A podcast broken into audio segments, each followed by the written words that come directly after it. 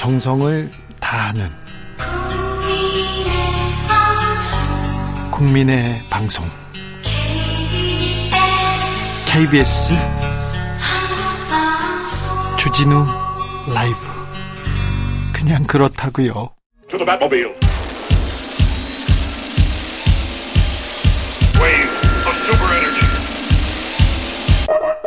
주기자의 1분 추석날 생긴 일입니다. 수학이 넘어 딸의 다급한 목소리가 들립니다. 누군가 나를 해칠 것 같아 엄마 살려줘. 딸의 전화를 받고 엄마는 경찰에 신고했습니다. 딸을 찾고 보니까 마약을 투약한데 환각 증세를 보이고 있는 딸을 볼 수 있었습니다. 추석날 생긴 일입니다. 강남 거리를 휘청휘청 돌아다니던 40대 배우가 있었습니다. 이 배, 배우는 경찰에 검거될 당시에도 약에 취해서 몸을 가누지 못했다고 합니다. 오늘 뉴스입니다. 재력가들에게 접근해서 마약을 탄 커피를 먹이고 사기 도박을 벌인 현실판 타짜 일당이 검거됐습니다. 며칠 전에도 마약 탄 음료를 먹이고 내기 골프를 벌였다 이런 얘기 들렸었는데요. 올 상반기 마약류 사범은 만 명에 육박하고요. 압수된 마약은 전년 대비 90%가량 증가했다고 합니다. 특히 청소년 마약 사범 증가율이 매년 몇 배씩 증가하는 추세입니다. 무엇보다 마약을 구하기 쉬워졌다고 하는 게 심각합니다. 대마에 취해서 눈 풀려 웃는 한국인, 태국 마약 관광 현실화 이런 기사도 있습니다. 태국에서 마약 특별히 대마 합법화됐다고 하죠. 이후에 한국인들 대마 관광 나섰다는 이야기 계속 나오고 있습니다. 외국이 나가지 않아도 트위터 등 SNS, 텔레그램을 통해서 온라인에서 쉽게 마약을 접할 수 있다고 합니다. 클럽이나 마, 술집 가면요. 강남 술집에서 마약을 하고 적발되는 사례는 점점 늘고 있습니다. 마약이 우리 옆까지, 우리 이웃까지 파고 들었습니다. 한때의 호기로, 한 번의 호기심으로 치부하기에는 마약은 너무 치명적으로 치명적으로 나빠요. 위험합니다. 그래서 지금 당장이라도 수사기관이 나서서 마약 더 퍼지기 전에 뿌리 뽑아야 됩니다. 그런데 경찰의 노력 좀 아쉽습니다. 많이 아쉽습니다. 지금 마약 사범 잡았다 이런 얘기 없습니다. 마약 사범을 적발하면 또 엄히 처벌해야 하는 되는데 이 부분도 좀 아쉽습니다.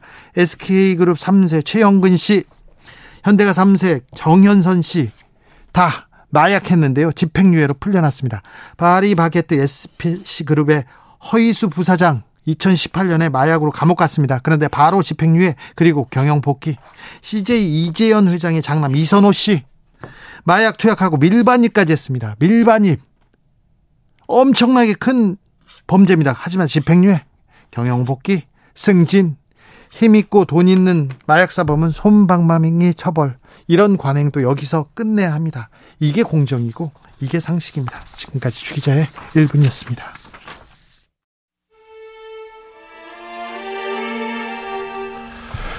SG 워너비 죄와 벌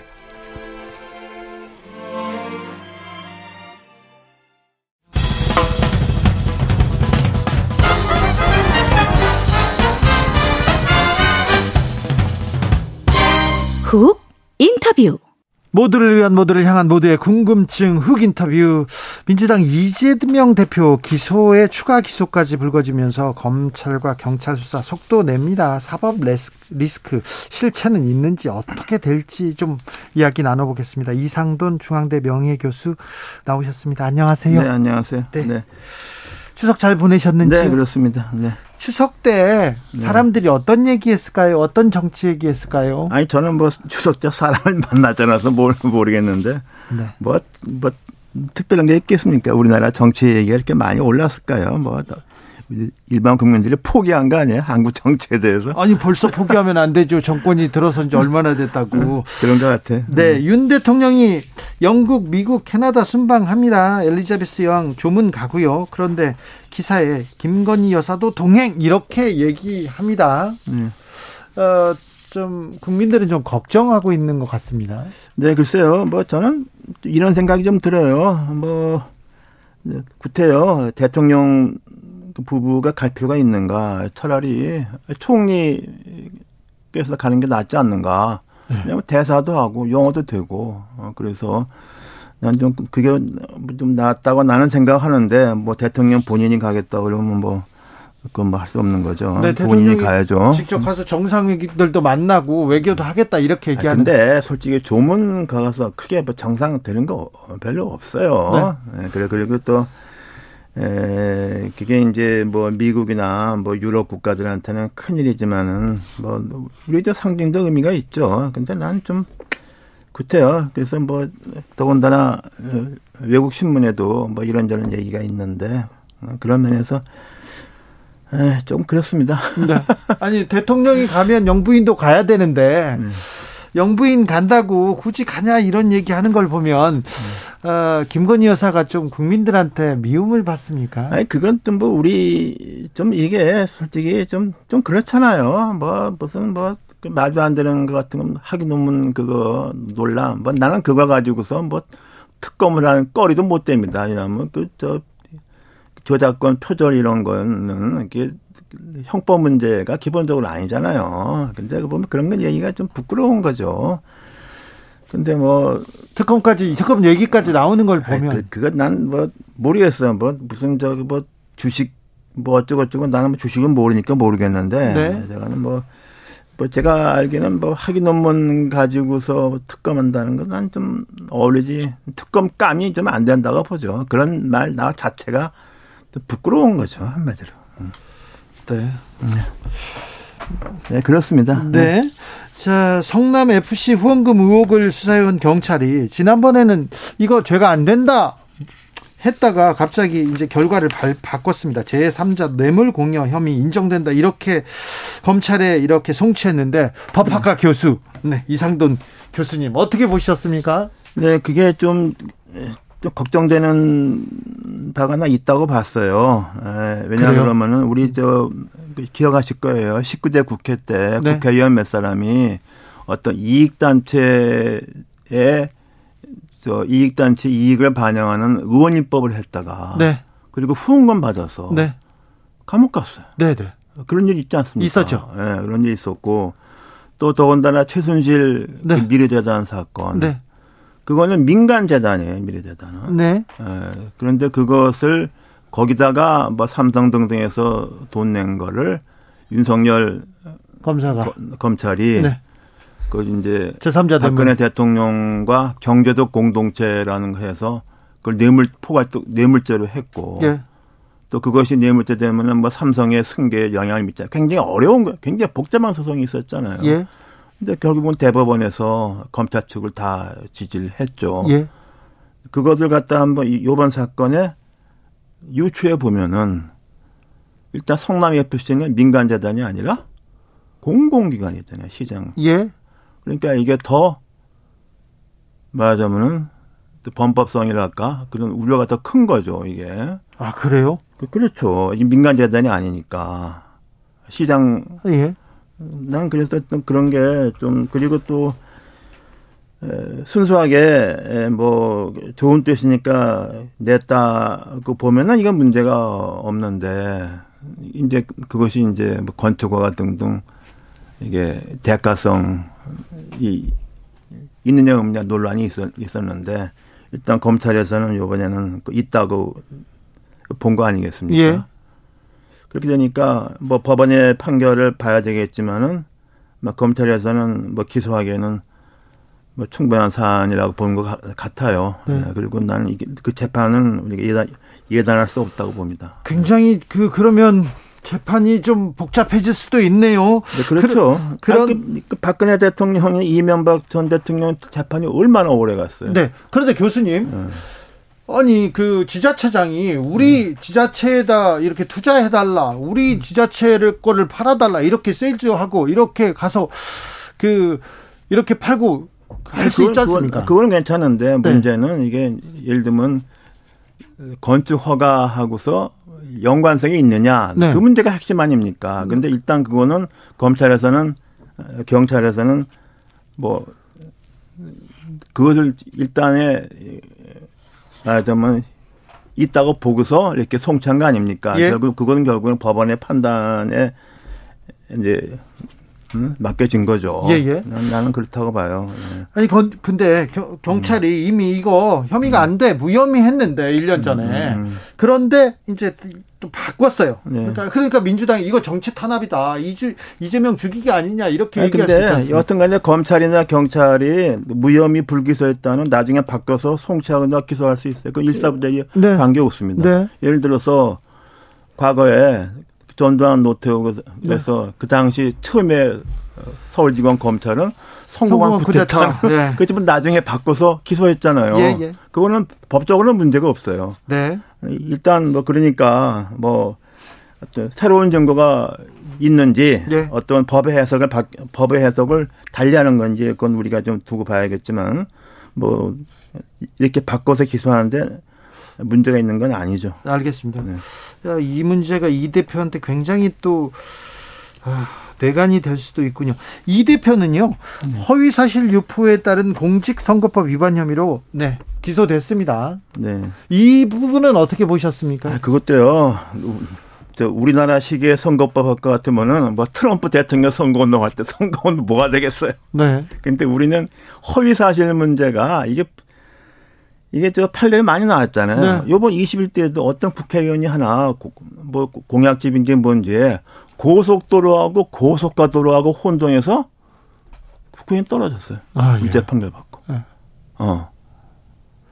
그런 일이 있어요. 예. 허위 사실이라고. 네. 어, 그래서 제가 좀 농담 삼아 할것 같으면은 뭐 자기가 대한민국을 구하겠다고 그냥 황당한 허위 사실을 하면 아무 문제가 없는데 네. 어, 내, 내가 우리 지역구에 있는 초등학교에 실판에 100개 들여왔다고 공약집에 썼는데 예. 쉬어보니까 88밖에 할게 없다. 선거법 위반이네. 선거법 위반이 되는 거예요. 예. 어, 그, 그리고 어, 그 지난번에 이제 그 이재명 의원의 그 형님 사건에 네. 있어서 네. 1심은 무죄를 냈잖아요. 그 네. 당시 네. 1심 판결은 난 그 상당히 1심이 좀 납득할 만이 있다고 봐요. 왜냐하면 토론 중에 예. 나온 얘기를 가지고서 이렇게 문제 삼을 수 없다고 그랬지 않습니까? 네. 또그 당시는 또그 사안 자체가 이렇게 확정되지 않았잖아요. 예, 예. 형님 문제가. 네, 네. 그래서 네. 이제 1심에 무죄 나왔는데 2심에 가서 유죄로 돼버렸고 뭐 대법원에 가서 또 이례적으로 사실심에서는 유죄가 나왔는데 그 대법원에서 무죄를 했죠. 근데 이제 어 그래서 최근에 국회의원들 그 허위 사실 뭐 등등으로서 그 100만 원 이상 나온 경우 보면요. 그, 그, 그 만만치 않아요. 그렇죠. 어. 이 선거법이라는 게 걸면 걸릴 수도 있거든요. 그래서 이 기억과 감정을 가지고 기소했다고 하더라도 법원 판단은 또 지켜봐야 되는 거 아닙니까? 그렇죠. 근데 이제 우리나라 법원 판결이라는 게 고속가도로하고 고속도로하고 혼동했다는 정도 가지고서 내가 국회의원 어, 상실형이 난 하는 게 합당한지 나는 모르겠어요. 네. 근데 좀 우리 그 법원의 판례가 어, 좀 그런 측면이 있습니다. 네. 네. 그런데 아무튼 이재명 대표는 기소를 계속 당하고 있기 때문에 사법 리스크에 맞닥뜨렸다 이렇게 얘기하는데 네. 이대 이 부분은 정치권에 어떤 영향을 미칠까요? 아, 일단에 뭐 이제 어 앞으로 어떻게 될지 모르겠어요. 뭐 이제 검찰이 뭐 신변 확보에 나설지 이렇게 되면 이제 국회에서 이제 뭐 동의 필요하지 않습니까? 네. 회기 중뭐 네. 이런 문제 파란이 일겠죠. 근데 아마 검찰은 일단 뭐 불기소 아니 이제 불구속 기소로 네, 재판 네, 뭐 지금 두건또또 다른 것도 뭐 하나 한두 개 더 있을 수도 있어요. 근데 이렇게 되면은 상당히 이게 좋, 지 않지 않습니까? 야당 대표인데 네. 이렇게 되면 그리고 이걸 갖다가 그냥 몽땅 다 정치적인 보복이다 이렇게 말하기도 내가 볼 때는 조금 그래요. 왜냐 그러면 이게 상당히 기존에 한 판례를 비추어 볼때 예? 상당히 우려되는 점이 있어요. 난, 나는 그렇게 봅니다. 네. 민주당에서는 이거 표적 수사다, 찍어내기다. 왜 이쪽만 이재명, 김혜경만 이렇게 수사하고 이렇게 먼지를 터느냐. 어, 윤석열, 윤석열은 대통령이니까 뭐, 뭐, 고, 접어두고 김건희 여사도 수사해라 이렇게 얘기합니다. 그래서 이제 뭘 수사라는 거죠? 그 도이치 모터스 주가 조작 관련 뭐 그리고. 또뭐 그건 사저 뭐 사저에 대한 공사 어. 관련 그리고 네. 저기 그 논문도 있었고요. 아, 그 논문은 제가 볼 때는 네, 논문은 수사할 대상은 난 아니라고 봐요. 이건. 네. 글쎄요, 뭐 그런 얘기가 나오는 게 당연하죠. 네. 네. 당연하다고 봐요. 네. 그래서 여기서는 거, 김건희 특검법으로 가자, 특검하자 이렇게 얘기하는데. 글쎄 모르겠어요. 특검법이 그 통과될 가능성이 있습니까? 이게 이게 특검이라는 게 양당의 합의가 있어야 되는데. 네.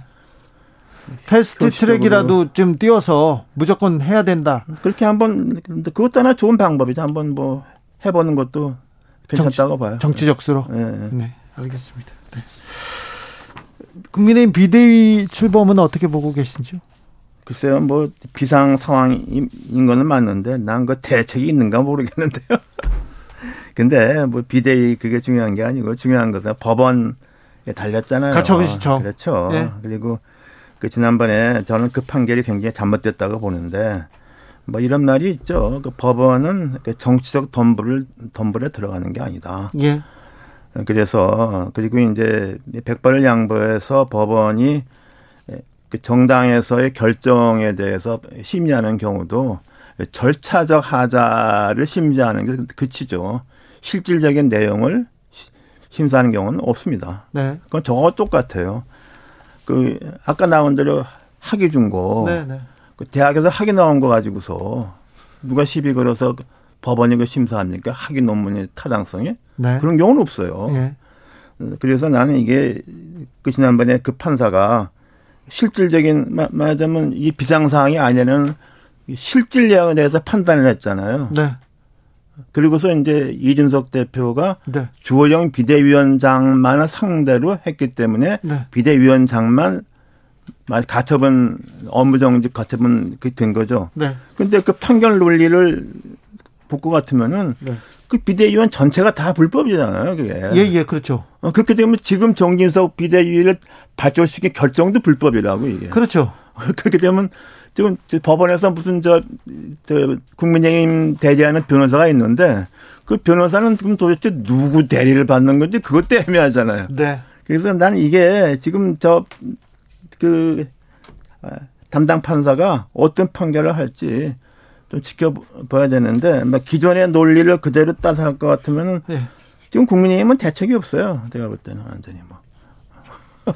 계속 이렇게 흘러가야 됩니까? 그러니까 뭐 그러니까 법원이 이런 문제 함부로 들어오는 게 아니라고 이게 도대체. 그렇죠. 그러니까 이거 대단히 잘못된 거예요. 그런데 우리나라 그 언론이나 때 보니까 그 허영 교수님이 신문이나 쓴 거 그게 맞는 거예요. 그 그거 가지고서 법원의 판결을 따라야 된다고 이렇게 말하는 사람들이 있어. 그 정말 그 한심하고 무식한 거예요.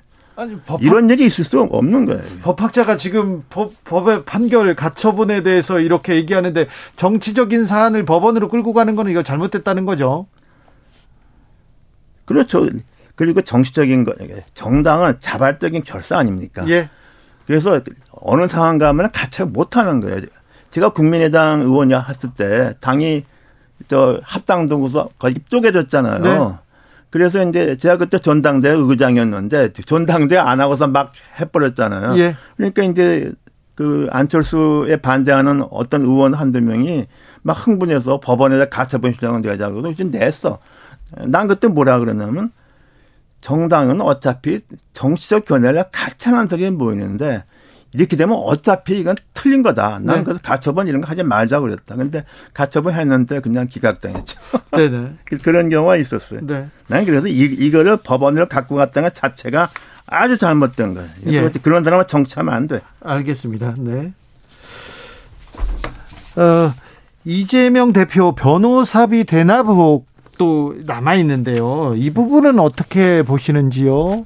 아이, 나도 그것도 그때 나중에 알았는데 깜짝 놀랐어요. 뭐 대법원 판결 그 상고하면서 변호사 뭐 그냥 열몇 명을 했잖아요. 로펌이 몇 개 있고. 네. 나 그래서 누가 그걸 나한테 물어보길래 나는 그 대법원이 판결은 그 당시 어떻게 판결하느냐는 네. 우리 국회의원 그 당선 무효하고는 다르잖아요. 다르죠. 네. 어. 네. 거기에 대해서 과연 대법원이 어떻게 할 거냐 그게 중요한 거지. 나는 이게 변호사 많이 쓴다고 이게 되겠느냐. 내가 좀 그런 얘기를 했는데 어 그렇게 변호사 비용이 많이 드는 건 세상은 다 아는 거 아닙니까? 그래서 윤석열 대통령이 검찰 때 그, 뭐, 이렇게 조윤선 전 장관, 네. 뭐, 김, 뭐, 김기춘. 김기춘 뭐 등등등등 많았잖아요. 네. 그 사람들이 3심까지 운동에 변호사 비용을 얼마 썼는지 하면 깜짝 놀랄 겁니다. 예, 예. 네. 이재용, 그건 뭐 말할 나이도 없고. 네. 그런데 이것도 대법원까지 이렇게 메모도 한 변호사를 가끔은 이거 누가 보더라도 변호사 비용이 많이 들어간 것으로 보이지 않습니까? 많이 들어갔는데 자원해서 그리고 도와준 사람이 많이 있다고 합니다. 근데 돈을 난, 내고 나는 그거는 근데 그거 결국은 그, 그래서 이제 이 문제가 이렇게 그때 뭐 뭡니까 이낙연 어 그 의원이 경선 때 그 문제를 제기하고 그랬잖아요. 네. 그래서 이재명 의원이 이런 여러 가지를 너무 좀 잘못한 것 같아. 어. 대법원에서도 변호사 이렇게 많이 할 필요가 없는 거라고 내가 볼 때는. 알겠습니다. 그래서 뭐든 좀 악수를 많이 뒀어요. 네. 볼땐 그래요. 이재명 대표는 차라리 쌍특검 가자. 다 특검 받을게 얘기합니다. 이재명도 수사해라. 그리고 김건희 특검 가자. 이렇게 얘기하는데 어찌 보시는지요? 근데 나는 그 대통령 선거에 나왔던 사람이 대통령 부인하고 자기 동격으로 한다는 게 난 좀 어울리지 않는 것 같아. 아, 그래요? 그렇습니까? 네. 그게 음. 우습잖아. 자, 그런데 정치 이렇게 아까 국민의힘 이거 어떻게 될지 모르겠다. 이렇게 가고 혼란입니다. 그리고 윤석열 대통령실도 좀 혼란이고 이 정치가 어느 정도 정리해주고 정리해야 될 거 아닙니까? 갈등을 좀 끝내야 될 거 아닙니까? 내가 보기엔 우리나라 정치가 뭐 파국을 향해서 가는 것 같은데. 지금요? 네. 더 나빠지고 있습니까? 아, 그러니까 난 이제 우리나라가 그 정치 발전을 위해서는 좀 이런 파국이 한번 와야 되는 거 아닌가 싶어. 미봉책으로서는 한국 정치가 나아질 가능성이 나는 없다고 봐요. 정치가 파국으로 달려갑니까? 네, 파국을 저 거쳐서 새로 태어나야지. 그렇습니까? 네, 난 그렇게 봅니다. 미봉책으로 해서 절대로 예. 좋아지지 않아요. 아이고, 지금도 혼란인데 더 혼란을 쳐다봐야 됩니까? 그, 그러니까 좀 보다 나은 뭐 과정을 위해서는 뭐 네. 불가피한 과, 불가피한 뭐 지나가는 과정일 수 있어요. 나는 그렇게 생각합니다. 그렇습니까? 네. 네. 지금 뭐 지금 돌아가는 거 보면 뭐그 저기 없잖아. 나아질 기미가 없어요. 없어, 없어. 네. 네, 네. 맞아요. 그렇습니다. 정치에서 희망을 찾을 수가 없어요. 좀 나아질 기미가 안 보여요. 그러니까 좀 이렇게 큰 파국을 거쳐서 좀 다시 한번 좋아질 기회가 있겠죠. 아니 근데 국민들이 피해를 고스란히 보니까 그렇, 그렇 다고 해서 뭐 그럼 어떻게 하겠다는 거죠? 이렇게 돼 있는 거. 아니 그 정부 대통령과 정부 여당이 지금 일차적 책임 아닙니까? 그럼 뭐 어떻게 하라는 말이야, 일단. 아니, 그러니까 어떻게 좀, 어떻게 좀 해주세요. 어떻게 좀 해달라고 하세요. 그러니까 나는 뭐, 잘 모르겠어요. 뭐, 지금, 뭐 별로 대한 마음에 드는 그 정파가 없기 때문에. 네. 기, 기대할 게 없습니다. 지금은요? 네. 네. 여기까지 듣겠습니다. 이상돈 중앙대 명예교수였습니다. 네. 감사합니다. 네. 가슴은 무겁습니다. 네. 감사합니다. 정치 피로, 사건 사고로 인한 피로. 고달픈 일상에서 오는 피로. 오늘 시사하셨습니까? 경험해보세요. 들은 날과 안 들은 날의 차이. 여러분의 피로를 날려줄 저녁 한 끼 시사. 추진우 라이브.